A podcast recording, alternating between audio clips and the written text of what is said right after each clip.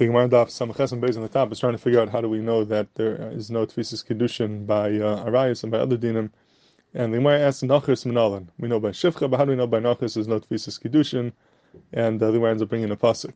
So Elchanan asks an interesting kasha. This is in the Kavitzar Sunivam. He says that the Shitas Kamar Rishonim, the Ran and the Ramban, is that the um, if a person is Baal Nachris, that's considered Chavi Krisis. There's Din Kanayim Pagin by, and the Gemara says in Sanhedrin Daf Pei Beis that if uh, loy pagya by kanaim, if there's no, uh, if it happened to be the kanaim are not pagya by what's it din, and the Gemara says that they're they're chayiv kars, and it brings the pasuk. The pasuk says that um, yachas Hashem, Hashem will be uh, yachas Hashem lishisher yasena ervaina, and um, so it's mashma from from uh, from that Gemara that it's a din of.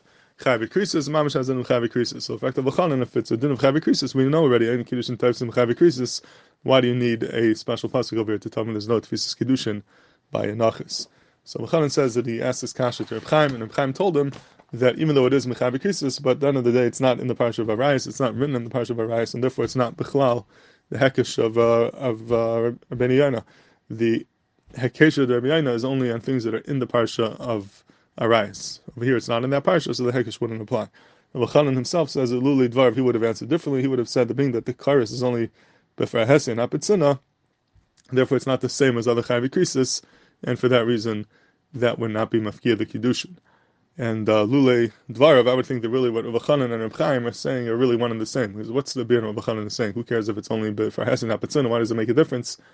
That I, I think what he's trying to say is from the fact that it's not in the Parsha of Arayas, that means that this, and from the fact that it's only for Hesin Hapatzina, that means that this kars is not the regular kars of Arayas. By kars of Arayas, the car says for the for the act of the biasura, this issue is a biasura, and if you're being over on the on the chavtza the surah being bail isha who's also to you, you have cars, and that's mafkia kiddushin.